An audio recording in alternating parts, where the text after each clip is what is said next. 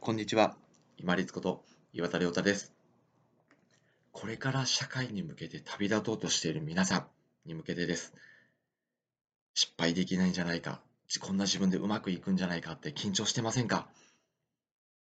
大丈夫です。なんでこの大丈夫ですと言い切れるのか？社会に出て、いろんな会社や団体、組織に入っていきますよね。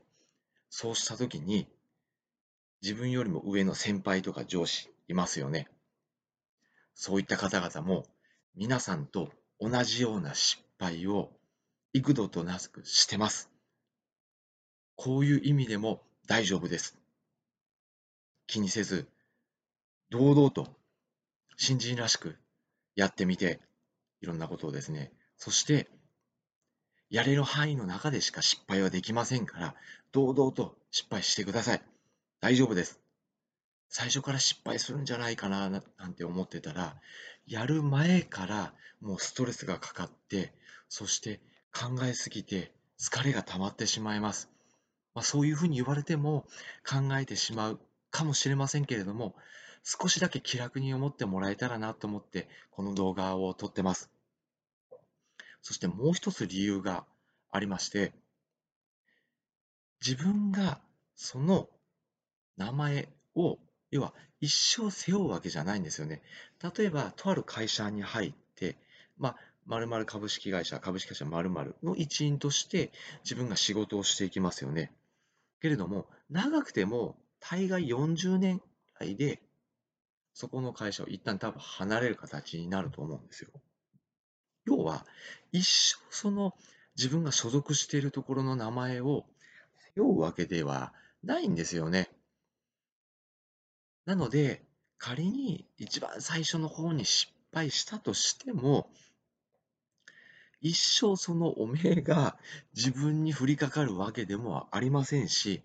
人間、周りの人間、結構忘れていきます。大丈夫です。失敗した当本人は、一対他で周りを見ているので、自分の失敗が大きく感じられますけど、周りから見ると、周りの人1、1に対して、自分はその他大勢の人の1人でしかないので、そんなに気にしてないっていう面も多いんですよね。社会に出るときに、まあ、こんな自分でうまくいくのかなとか、失敗しないかなとか、できるのかな、大丈夫かなって気にされる方多いかもしれません。大丈夫です。みんな最初できないんですから。見ててください。周りの先輩とか上司が、偉そうにですね、教えたがりな人ほど、そういう自分が若い時に失敗してる人の方が多いんじゃないかなと私は経験上感じてます。だから楽しみにしておいてください。社会に出て組織に入っていった時に、こう教えたがりの人とか上からちょっとこう鼻が高々で教えるような人は、あ、ひょっとしたらこの人新人の時に自分みたいな失敗したのかもしれんなっていうふうにぜひ感じ感じてみてくださいね。安心してください。先ほどお話ししたように、上司や先輩も同様の失敗をしてきてるんです。そして、一生その失敗の汚名を背負うような失敗っていうのは新人時代にはできないようになってますし周りの人も忘れるようにできてます。大丈夫です。入っていって新人らしく爽やかな空気を振りまいて、しっかり堂々とできることをやっていってください。そしたら、多分1年半か2年ぐらい経った時に、あ、だいぶつかめてきたなっていう感触が出てきますから、そんな感じの時にはもうすでに後輩が入ってきてるので、自分が失敗したこととか失敗しやすいことをどんどん下の人に伝えていってください。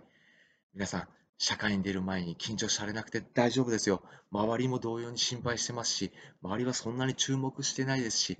自分の失敗も忘れていきますし、落ち着いた頃にまた後輩が入ってきますから、安心して、堂々と、そして楽しみに社会に出ていってくださいね。本日もご清聴いただきましてありがとうございました。皆様にとって一日良い日となりますように。これにて失礼いたします。